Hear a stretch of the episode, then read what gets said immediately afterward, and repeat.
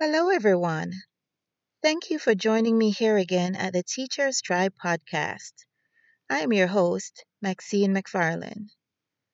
Today's episode is for everyone, especially those of us who are not currently keeping a regular work schedule.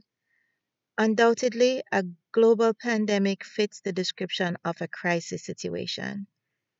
Since we're all experiencing it, I want to offer five tips that could help you find ways to cope during a crisis.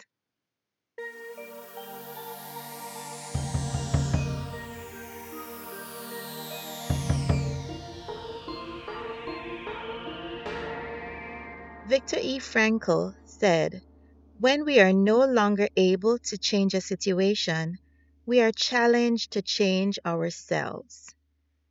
Herein lies the heart of the work that we must do in order to cope during a crisis. Changes have occurred in every area of our lives, and if we're not mindful, we could easily become overwhelmed. Unfortunately, many people have. Shortly after schools closed, I was somehow able to tune into how I was feeling and found a way to decide that I would not allow myself to become overwhelmed. I told myself that since I cannot change the situation, I will engage in a deliberate act of choosing what I will focus on daily. A couple months ago, during one of my walks, I listened to the Happier with Gretchen Rubin podcast episode, in which she encouraged listeners to choose a COVID 19 mantra a fun way to celebrate these difficult days. Before I completed the three and a half mile walk on the trail, I came up with my own mantra, which is reset, renew, and be ready for the other side. I decided that every day, several times throughout the day actually, I would reset myself when I was starting to feel agitated or anxious about something. And I also decided that I would take this time away from the classroom, away from the building, to renew, to find ways to get my mind on a better, more positive way of thinking. And also, I decided that I would be ready, I would make myself ready to face whatever will be on the other side of the pandemic. I still don't know what that is, there's still a lot of uncertainty, but I am resolute in maintaining that. That whatever comes on the other side, I'm going to be ready to face it. While I will be offering coping tips based on my personal experiences, I am aware that we are unique individuals with varying coping skills. As you listen, keep in mind that you have the power of choice and the freedom to determine what will work best for you. I anticipate that my recommendations will ignite your own thought process and help you to come up with strategies that you will be able to implement in your personal experiences. Tip number one accept what you cannot change. Now, I know this may sound very cliche, however, it is an important first step in changing your mindset and response to a crisis. I am so grateful that I was able to quickly relinquish the desire to control the varying aspects of my work as a teacher. Initially, I got a bit anxious about so many things related to my students. Do they all have access to devices and internet connection? How would they cope if they struggled with a task and I'm not there to help them?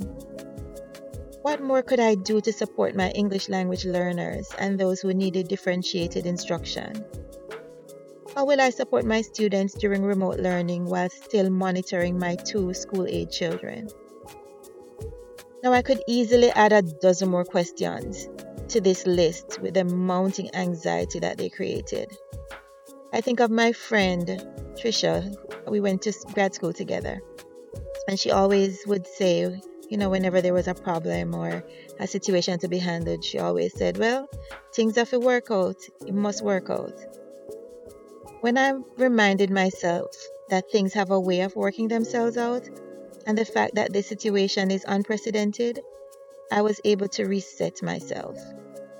By simply accepting that I cannot change the reality, I was better able to focus on what I can control.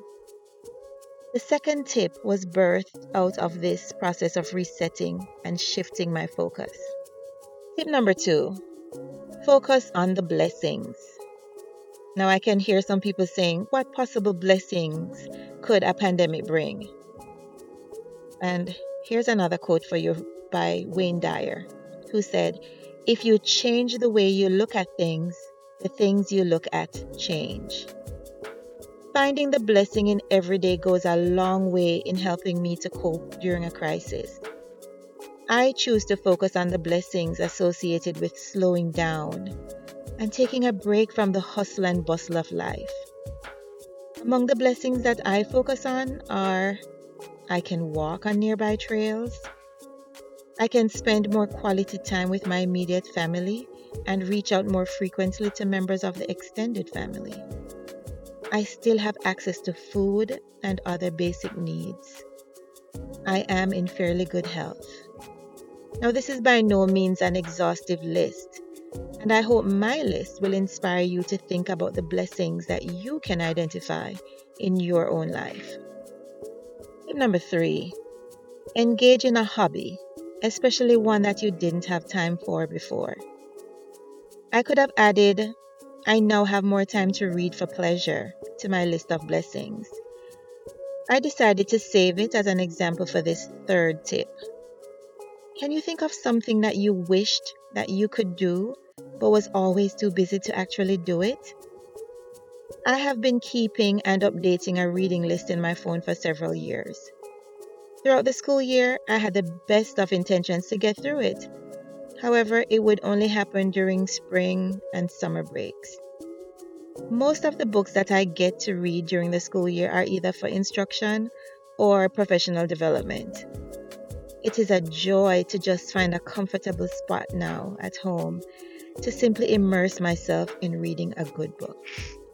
Tip number four make the most of quality time with loved ones. I must admit that things were a lot more challenging during the initial weeks of remote learning. This is another example of how my mindfulness practice came in handy. I sensed that the tailspin that we were thrown into was going to be difficult.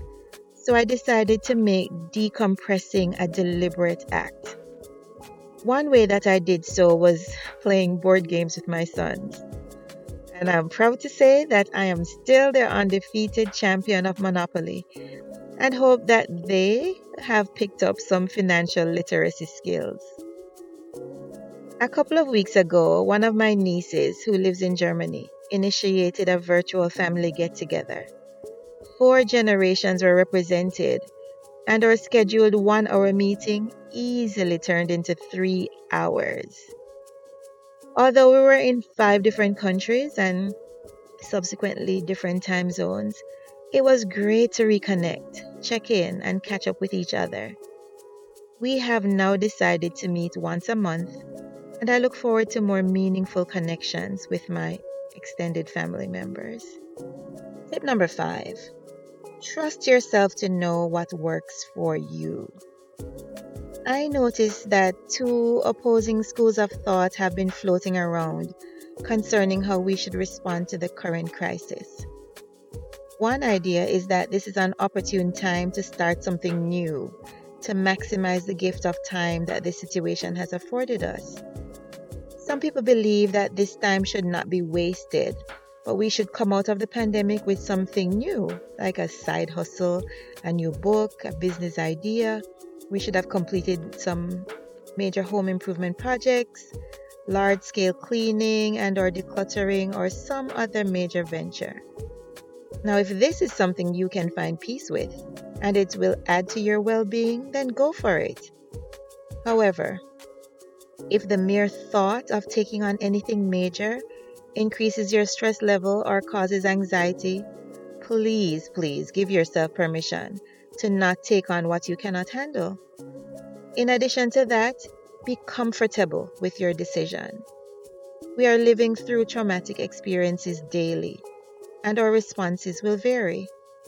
If you feel like your new daily routine is already a balancing act and you may just collapse if you add a pin to that load you're carrying, then focus on what you can manage. Your mental health should also be among your priorities. Now, if this time of respite gets your creative juices flowing and you're excited about having the opportunity to be productive, then by all means, do it. If you're a parent or a caregiver for children, I also encourage you to engage them in conversations about coping in this crisis. Provide opportunities for them to also figure out what they need to handle their own anxieties and fears. They can also explore the tips that I have shared here, and I'll review them quickly. One, accept what you cannot change. Two, focus on the blessings.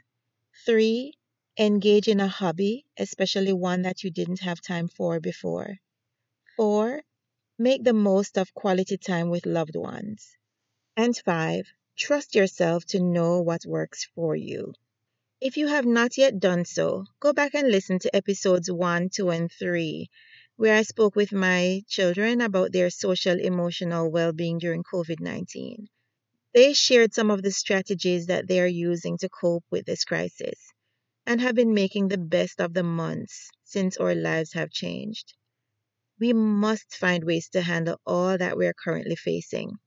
So I encourage you to do the work to help yourself through it. If it is too much for you to handle alone, I encourage you to seek the support you need from someone you trust or from a professional. We do not have a playbook for every situation, and certainly not for this one. It is, however, possible to get through it. If you haven't figured it out by now, I love quotes. I found an interesting one attributed to Virginia Satir that I will leave for you to ponder. I will not elaborate on it, but will read it twice and allow you to pull your own message from it.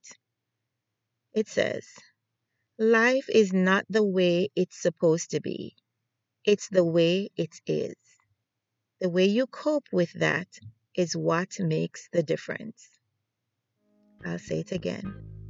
Life is not the way it's supposed to be, it's the way it is. The way you cope with that is what makes the difference. Until the next episode, walk good and one love.